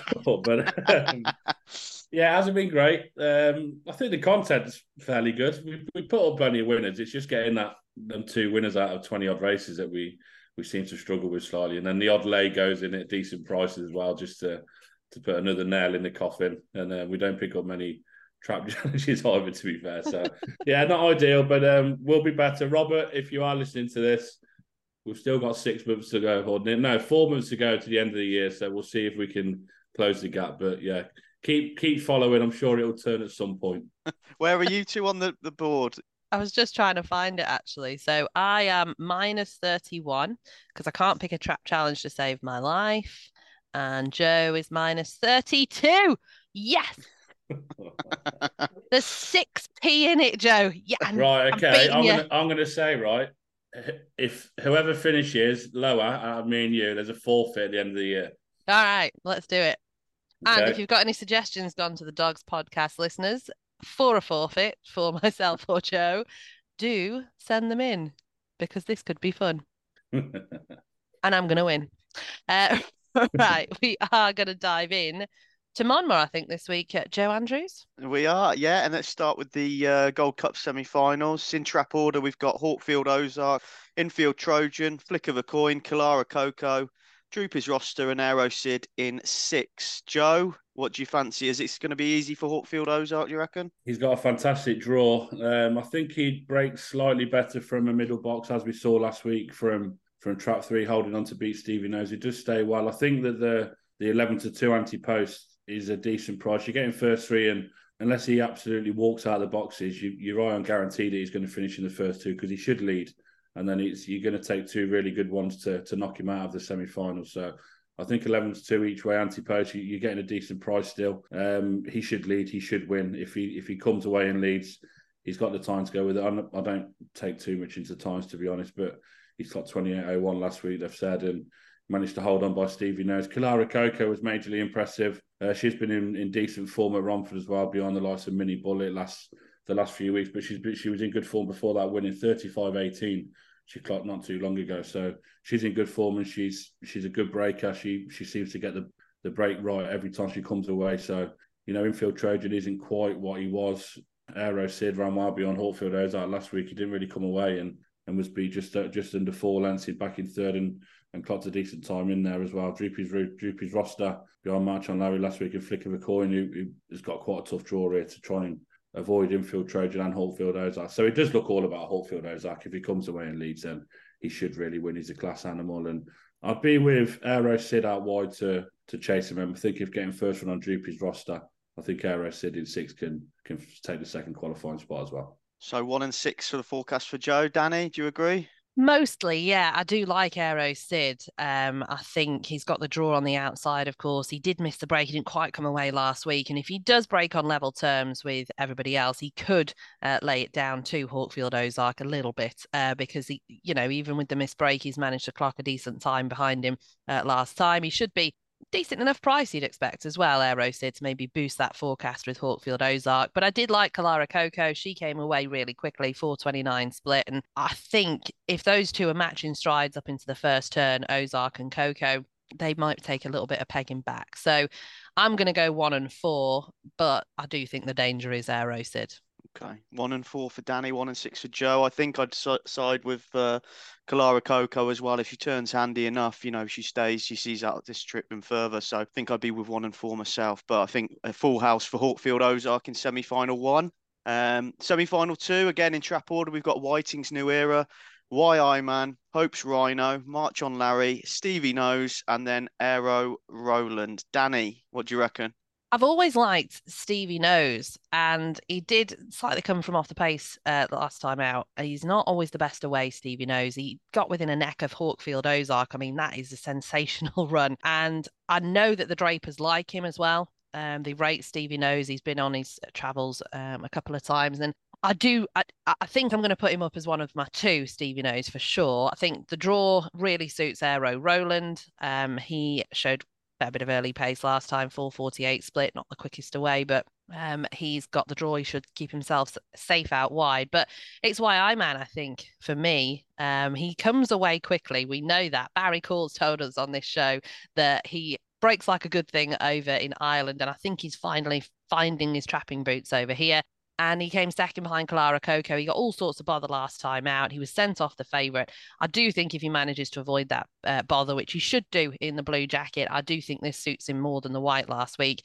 I would be with YI Man and Stevie Nose. Those my two. Excellent, Joe. Yeah, I'd be with the same two, but I'd be the other way around. I'd be Stevie Nose to to win the race. He ran an absolute burster beyond Hawkfield Ozark last week.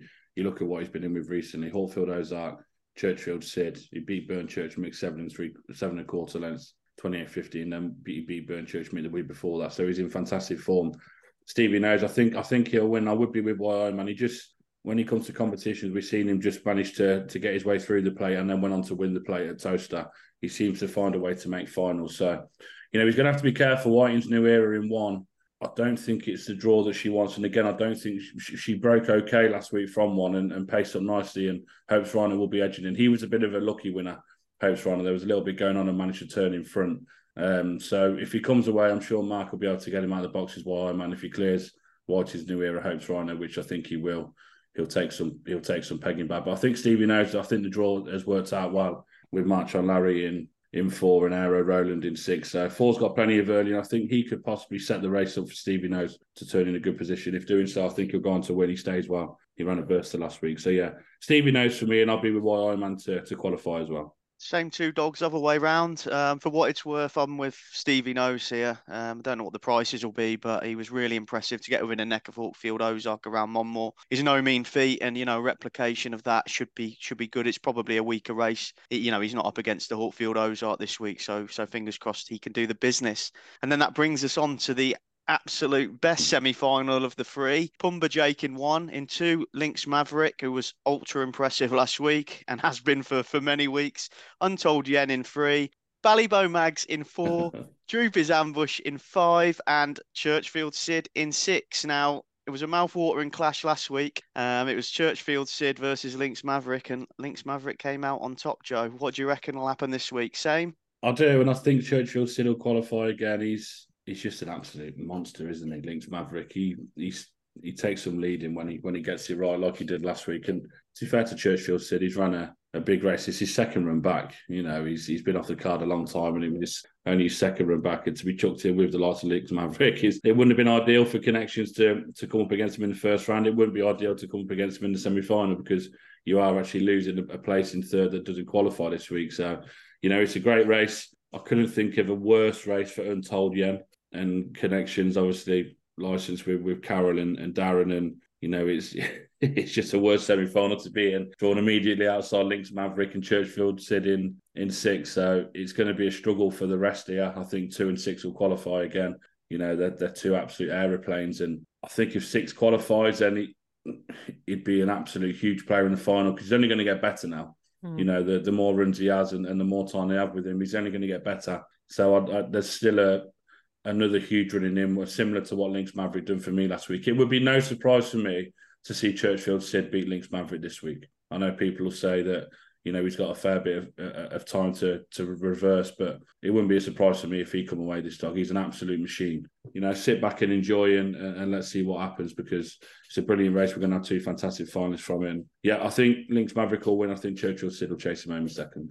Good stuff. And Dani, what do you reckon? I mean, it's got to be those two, hasn't it? Because Churchfield Sid, I mean, he's, he's returned to action. I was on the show um, and it was absolutely phenomenal, beating Infield Trojan by almost four lengths. He absolutely came away like a good thing, 422 split. Yeah, he didn't go as quickly um, last week, but you've always got that bit of a bounce factor as well when you've been off the track for so long you might not put it all together the second run back i'm really really hoping that churchfield sid does get a break like he did um, to, on his return at 422 because i think if he does then we're going to see a real real good clash with links maverick because they might pace up together to the bend um, if Churchfield Sid comes away like we know he can, and then it will be race on because Links Maverick just had him always in behind last week. So I'm really hoping that Churchfield Sid comes away because we might get the match race then that we've uh, had a few uh, calls, not calls about, but tweets about and what have you about uh, Links Maverick and Churchfield Sid. He blew him away last week, but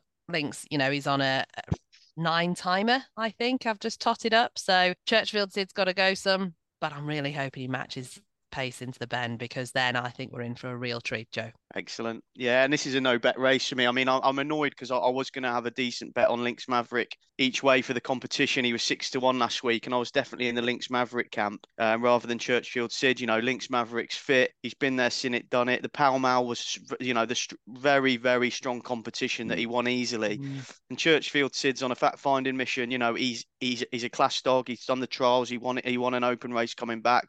The ability is still there, but I mean, Links Maverick at the moment on what he's shown is it's in my opinion, is, is a level above. And I thought he showed that last week. And I, I agree with Joe, you know, he will be getting stronger but I just think it's going to be the same again. Um, and then we'll see what the draw is in the final. But there's no value now. He's about two to, two to one, I think, in the outright. So the, the value there probably is with, with Churchfield Sid now, but mm. uh, we'll, we'll see. And I think Hawkfield Ozark is, you know, he should qualify from his heat in 11 to 2. He is a sort of each way bet to nothing because you'd be surprised if he wasn't in the, the top. He didn't make the final and then get in the top three. But um, you know, if they can all get through again, those three, it's going to be a mouth-watering clash next week, and uh, you know, another really strong competition. And looking forward to Saturday. Um, here we go. Right, so the next one, summer stayers. All right, I'm going to go through the traps first because um, it's got my uh, least favourite dog of the moment in, in this one. Semi-final one again in trap order. Havana top note, Havana bailout. Hang on, Mark from post to pillar. Ted's Dexter and Ballymac Archer. Now, for starters, this is a high, high class quality semi final. This one, really looking forward to it. Havana bailout in two. There's been a lot of debate. We haven't debated it on the podcast about Havana bailout seeding. I did hear you on the RPG TV on Friday talk about it, Joe. And I've been quite vocal about it, obviously, because we had a dog in the in the uh, heat last week. But what what do you think, Joe? What's your opinion on this on this seeding? I don't agree. I can see why Rab's done it. I can see why he's done it. There's plenty of tactical seeding going about. It's more the racing office for me that needs to take a stand and and say, look, you, you can't do it. They've they've covered themselves massively by putting a rails to middle comment on the trial. Um, we all watched the trial, and when you start on the bend, you have got nowhere else to go other than a straight line on the run to the corner to rail from trap two. You're going to go there. We've seen where she went off the bend. She she was kind of edging off going into the second bend anyway, and then just swung off middle to wide from the second bend. She'd done at the third and fourth bend, and she'd done at the fifth and sixth bend. So, yeah, not for me. It's more the racing office. I get why Rab's done it. it from a from a, a, racing perspective and a, a spectacle. It, it, it's not ideal. We all speak to the go go to the hills about welfare and and you know you just you you just falling into the anti's lap if anything was to happen in my opinion when with something happening in a race touch wood it doesn't happen and, and we get a, a clean enough run race as we got on saturday she's in two now so you know she's it's a favorite box. That's what she tried out. Of so we'll see where she goes. But um i think it can suit havana top note in one. I think there's a massive run in this dog. I think 25 to 1 still anti-post is is massive. Um Rab will be absolutely devastated that he's going to lose at least one if he does finish first and second here with from post to pillar in there as well. You know, we've been vocal about him and we got a bit of stick for it on Friday night regarding from post to pillar. We've never ever once said that we don't rate the dog. He's no. one of the fastest dogs around, and we've always said that. If he's going to stay a six thirty trip, it will be something like one more. Again, the race fell into his lap last week with plenty of, trouble in behind. Um, he, he done thirty seven fifty seven, so he's he's come on for that. And if he comes away and leads again, then then he's a massive runner. And the sectional is ridiculous, twelve thirty eight. It really is over the the, the two ten trip. I think it is there that they use for the the six thirty. But it's a great race, and I think there's a run in Havana top note. I really do. I think twenty five to one anti post still in the semi final is, is ridiculous. You've got a good draw in one. It's worth two lengths to draw in one over the six thirty there you know, it, it is worth two lengths if you can come away from it. So I'm going to be with him, and I'm going to be with from post to pillar to qualify. He's, he's just got too much raw four bend speed not to get competitive, and then it's whether he'll he'll stay well enough or not when there is some good stays in behind him. But yeah, I'm going to be with I'm going to be with one and four to qualify. I don't know which order. If he gets off the front from post to pillar, then he's going to go on and win. But I just think there's a massive running Havana top note still. So it'll be one and four for me, and you know what? I'll stick with that way. I'll stick with one to beat four. Dani, what do you reckon? And have you got an opinion on the seeding? Oh, I do. Yeah, I watched the trial, and um, it was on the day that they trialed as well because I was the analyst, I think, on Racing Post TV. And there's no way that he ever should have said middle to rails or or whatever because she just wasn't. She was wide all the way round pretty much. And if you've got no dogs inside you, you are going to cut in a little bit to the rail anyway because that's what dogs do, you know. But there's no way in my mind that she should have been um, accepted as a railer. Not a chance. So. Well, sorry, Dani. I was just going to say. Also, the, the racing office can put wide on the straights. Yeah, as well. Which, to, I was just about to say. Which she she was to rails, middle to rails bends. Yeah. Rails to middle bends, middle to wide straights. You can put that. And then you can't give them a, a rail seed. So. So that's the thing. You know, they should have done that, and then she would have been in a more suitable box down the centre, probably three or four. Yeah, for me, the seeding, my mouth dropped open when they were putting boxes one from post to pillar and have had a bailout in the week before. I couldn't believe it. And then again, when they were, when I'd seen the trial and I thought, oh, well, now we know now we know that she's not going to be in one or two even she might be in three or four but depending on what they accept um, in the racing office and then i saw her in box one and i was like well i text you joe and said how do you feel about it because it's absolutely for me was absolutely unbelievable and yes we didn't get any trouble thank goodness for that well, we, we got a little bit, but low pressure and and Claire. I mean, we were always up against it in four anyway. Even if you had the tightest railer in one, yeah. you know, four there it, for her is is a poor draw regardless. And she needed to either smash out or miss it slightly. Unfortunately, she they all came out together, and mm. you know, she ran a cracker. She was in front at the pickup as well, and she she ran well. But it, she was always up against it in four, and that's racing, that's competitions and, and yeah. draws. But you know, if I was low pressures connections or Claire Keith Remy, I mean, she did come out and get get in their way, and it's no coincidence that it was one, five, and six that qualified from that race, and you know, five and six were you know betting out outsiders in in the race. I don't think it's a you know it's a coincidence. So you know, as I said, I, I, for us it was difficult anyway without Havana bailout in one. Yeah. But if I was low pressure or, or Claire Keith Remy's connections, I'd be even more more annoyed. But and you'd have to think as well, if Havana Bailout wasn't accepted as a railer, you'd have been closer to the rail yourself anyway, yeah, Joe. So yeah, it could yeah. have made all the difference. And I just no, not for me. Don't like it at all. Um, she's in two this week. I mean, she came away well, didn't she? 1266 split. Is she going to break as well from two? Is she going to move off slightly because she's got Havana top note on the inside? Possibly. I mean, from post to pillar, yeah, is the race did fall in his lap a little bit, but the time that he's recorded 37.57 he clearly stays this 630 meters i'm quite excited to see his future now as maybe a six bend dog and the occasional dip back to four but i do think he's he might be a revelation over this six bend trip and they might have a, a good time of things with him because i think he can just take his time a little bit more to get into the race. You know, when he's he, is encountering trouble from different draws uh, around four bends. When you're in against the top class dogs, you don't have the time over four bends to just get yourself back going, get yourself, you know, back into the race. And you, we've seen that time after time after time when he's come second, he's come third, and he's closing all the way to the line because he's got snagged up in little bits of trouble. So I do think the six bend trip for him, because he's so, got such raw speed over the four bends, and because he obviously stays the 630, I do think he's going to be a, a, nice type over six. So I'm quite excited to see what he can do from post to pillar. I think you know, finally we, we, we should see what he's made of. So from post to pillar for me is a no brainer. And then it is the two Havanas. I think I'm going to have to go with bailout because she's shown that she handles the track 38.15 on her look round um, in race conditions last week. She wouldn't need to improve too much on that to beat the likes of, you know, Ted's Dexter, who ran an absolute cracker last week in 38.08. He's got a good, good enough draw out wide. He'd probably want to be in six, to be fair.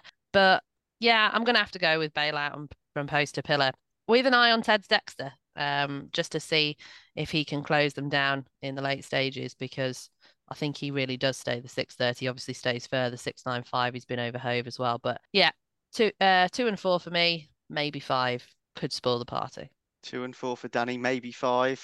For me, I think I've I agree with you, Dani. From post to pillar over six bends, an exciting proposition. Obviously, confirmed that last week with a superb run. I think you know I agree with what he said. He's going to have a little bit more time to think about it and a little bit more time to get to the front over six bends, isn't he? We know he can find a bit of trouble and get in a bit of a mess, but you know six bends, he's just got that little bit more time to to have a think about it and get by. So um, yeah, really exciting, cracking run last week. However, for me, I, I do think Havana Top Note's got a great draw. I know he was in one last week as well, slowly away and, and can be slowly away. But if he gets out all right again from that trap, you know, with Havana bailout possibly coming across and causing a little bit of trouble, I think it could open up for him. And we know he's got the ability to, to win this. You know, probably not, well, not as good as from post to pillar, but I just think with the draw he's got and a decent break, he might be a bit of value in this race. Cracking race, though. Absolutely oh, superb oh, semi final, 8.03 on Saturday. Tune in, RPG TV that's a good uh, link in. We're not covering the Irish Derby this week, mainly because uh, the lads over in Ireland do it far better than we can. so it's Talking Dogs on Twitter, isn't it, Joe? Talking Dogs on YouTube. Yeah, I think they are on Twitter as well. But if you want to watch the videos and the previews, you can watch them on YouTube. They're really, really good stuff. And as you say, infinitely better than uh, anything we can we can pump out. I will say we I haven't spoke to Barry about this, but we're hoping to get Barry Cool back on uh, the next podcast to preview the Derby final night and and the um, supporting cards. So fingers crossed we will have a little bit of Irish Derby info for you next time. How can he possibly turn that down now? yeah. if he's not on it, you know, he's he's mugged us off. no, well, hopefully not, because Barry's great. He's been he's he was great over the Derby, English mm. Derby. So uh, fingers crossed he'll join us again. I don't think we offended him, so apart from the right said Fred tribute chat. Yeah. right, moving swiftly on semi-final number two.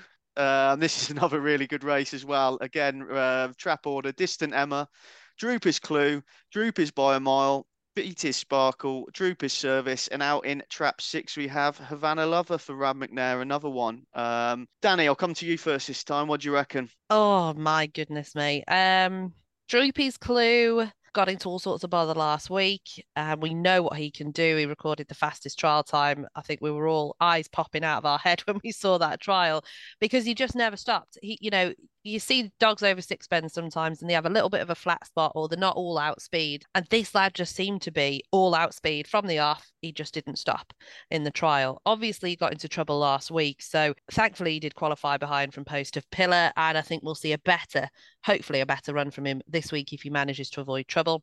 I love Droopy's clue. If he does get into a little bit of trouble, he might struggle, but I'm hoping he does it this week. Distant Emma, I know the Drapers rate her very, very highly. And she just didn't come away last week. She got into little bits of trouble. I've always liked Kuna Crow, so I'd actually backed Kuna Crow last week, and I was quite heartened to see that he did uh, manage to beat her. But I do like Distant Emma. I think she's got a good draw on the inside here. Uh, rails to mid, but I, I, do think she'll be absolutely fine. Um, Distant Emma on the inside, and she should be able to get a better break this time from uh, the red jacket. And then you've got Havana Lover out wide, who she, you know, she's got the draw. She won by a length and a half. She beat Kachis last week. She's put in a decent enough uh, split as well, 12.68. She should be able to clear three, four, and five, absolutely no problem. I'm going to have to go with a bit of a heart bet with Distant Emma. And then I just think the draw for Havana Lover on the outside, obviously with an eye on on two. But yeah, Distant Emma and Havana Lover, I just think the draws are really good for the pair of them. And hopefully Distant Emma can come away this week. There you go. Solid reasoning from Dani. Very assured. One and six. Joe? Do you do, do you do naps? No, but you feel free to to give one. This would be my nap distant Emma. And I'd I'd suggest people take eight to one because if she wins as well as I think she will, and she gets one in the final, she won't be any bigger than two to one come the final, no matter what's in it. And you know, she's eight to one now. I think that's a, a monster price still. I really do. Um, she's got a great draw. She'll lead Droopy's Clue if she comes away. He's. I was on the show for the trial stakes, the juvenile, and he, he led round and done twenty nine dead. And I said that he it's not a bad thing. He just looks a genuine 29 dead toaster dog, no matter what he does, like when he leads. Because, and then you think back to why he looks a 29 dead dog, because he's done 37 39 over 630 Monmore. It probably takes him four bends really to to kick in and get going. You know, he he tried and looked like he stayed really well over this 630 trip. It was an unbelievable run to catch Righty to win the the juvenile, who's won over 575 Romford. You know, so to catch a, a stayer is says something about the dog, and he's an absolute machine. For me, he's just got the wrong one inside him in terms of distant Emma. If he was drawn inside, then it's a completely different race. But as I said, uh, it's worth two lengths. This this trap one trip over the six thirty and Monmore. It really is. It's such a short run to the corner. Yeah, I, I think Distant Emma will win. I she'd she'd be my nap. She's got a great draw. I think she'll come out if she gets any kind of run early on. I think she'll win. And as I said, I'd, I'd be taking eight to one if I was people because I think if she wins well and she gets a good draw in the final, she's going to be two to one, five to two, absolute max, depending on what makes the final, of course. And I'll be with Droopy's Clue to qualify as well. I think he can tow around, and I think he'll qualify in second. So I'm going to be one over two. It would have to be Havana Lover as a, a, a third selection, just purely on the draw, and the, the, the rest of the race, you know, wouldn't wouldn't take much beating for me. Droopy's service, Beatty's sparkle, Droopy's by mile. So yeah, it'd be one, two, and six for me. And if I had to have a nap, it would be distant Emma, and I think eight to one still looks a big price. Well, three steps winner, distant Emma for Joe. Nap, mega nap, absolute cert. For what it's worth, I'm just going to side with Havana Lover in this race in six. You know, purely on the draw. I mean, she's she's on a comeback mission herself after her Hunt Cup win at Oxford, um, when she broke the track record in the final. I just think there could be a little bit of trouble on the on the inside here, and she's got a good draw. You know, she did a 38 dead last week, and she's um, she's only ran a handful of times trials, and that was her first race back. So I, I think you know, even if something gets clear, um, as long as she can stay out of trouble, she'll be staying on late at the end. And I just think, you know, with distant Emma and Droopy's Clue in there, she might be a decent enough price on Saturday. So uh, Havana Lover for me. Uh, right, final semi-final of the Summer Stayers Classic.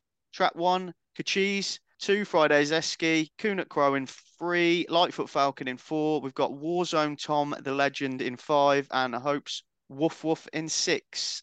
Joe, what do you reckon? He ran really well last week, Warzone Tom, back on the card.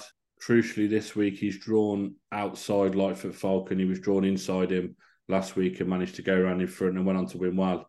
In the end, I thought Hopes Wolf Wolf won run an absolute huge race behind Havana Bailout to get as close as he did. He was only down half a length, but it's going to be a trap one treble for me in the three semi-finals. I think Kachis again ran a, a big race behind Havana Lover last week. Um, didn't manage to lead.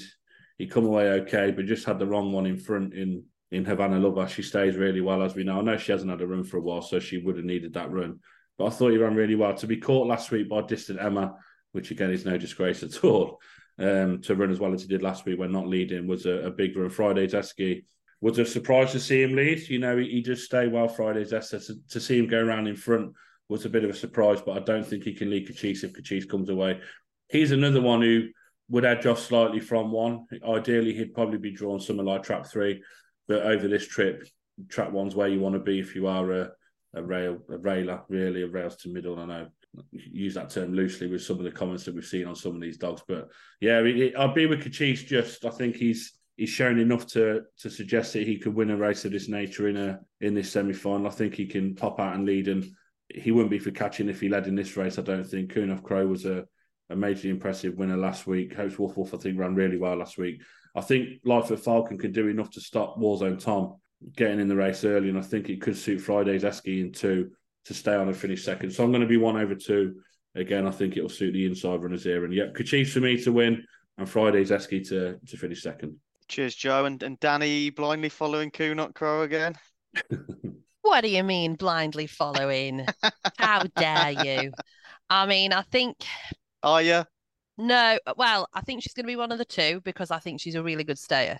That's my thing. So I don't think she'll lead. Um, I don't think she's got hope in leading, to be fair but she's really gutsy and she's a real battler as well. She got into all sorts of bother last week and round in the first couple of bends, but I do think she's going to qualify. Warzone Tom has always been my boy. I've absolutely loved this lad um, for however many years he's been racing now. And he, he was a good winner last week. And if he manages to get out with that 1260 split again, he, he could take the race because we know he stays this 630 as well. Uh, I found this one really, really tricky because I love Warzone Tom. Kachis, you can never ever write off in any kind of race that he, he's ever in because he's just such a real game, genuine dog. And the Reeses have got a really, really nice type with Kachis. You know, uh, we saw how well um, he closed down in the in the Derby, and this six bends has suited him down to the ground here at Monmore. Yes, he's come up behind Distant Emma and Havana Lover. No disgrace behind those two, but I think Joe's right. I think the draw's good uh, for Kachis, and I'm going to go one three. I think Kachis can come through on the inside, hopefully, and Kunut Crow in second. So those are my two one and three for Dani, and then again for what it's worth, which isn't a lot. It's a full house for Kachis. I think you know, I completely agree. Got got another, you know, in track one again, got a good draw. He's been breaking out really well lately, showing good early pace. We know he's we know he stays, um, and I think he can put the race to bed early, and, and they won't be able to get past him. So uh, full house for track one.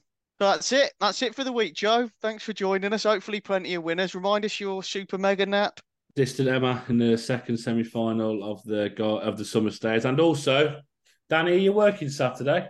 No. Get yourself to Perry Barr. Okay. Because there's a certain space jet running over 710 in a race. So you said you wanted to see her in the flesh? Yes.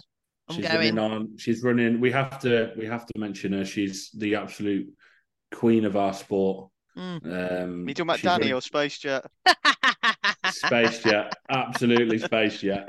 Um, yeah, she's running Saturday, 716, 710, uh, 7, 710 meters, West Dora, Space Jet, Long Acres Certa, Troy Bellatrix, Saleka Smasher, and Freestyle Stu. So, yep, she's back out on Saturday, obviously with a tilt of the Leger coming up. Um, you'd be gutted, wouldn't you? You think, oh, we'll go for a little 710 at Perry Barr Saturday and we may be able to nick a race. And then you get the trap draws through and you see Space Jet in two.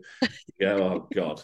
Even like Saleka Smash is an absolute machine as well, mm. to be fair to him. So he'll put it up to her because he'll lead her. And then it's it's how long it'll take her to, to pass him. But um, he's a fantastic dog, Saleka Smasher. But yeah, all about Space Jet. And we'd, like I said, we need to mention her because she is the absolute superstar of our sport and we need to celebrate her whenever she does run. So yeah, hopefully she she runs a big race. And Dani, if you're not working, no excuses. Box office. This is what these stars do. They yeah. make you go and watch. They do. Absolutely. We need more. Promote it. Box office, as I always say, Space Jet. Well, cheers, Joe. Thanks for joining us. Thank you. You'll be welcome back very soon. Dani, Thank you very much. Thanks. Thanks for joining me, as always, every other week. Thanks, everyone. See you later. Cheers. Bye. Thanks for listening to Gone to the Dogs, released every other Friday.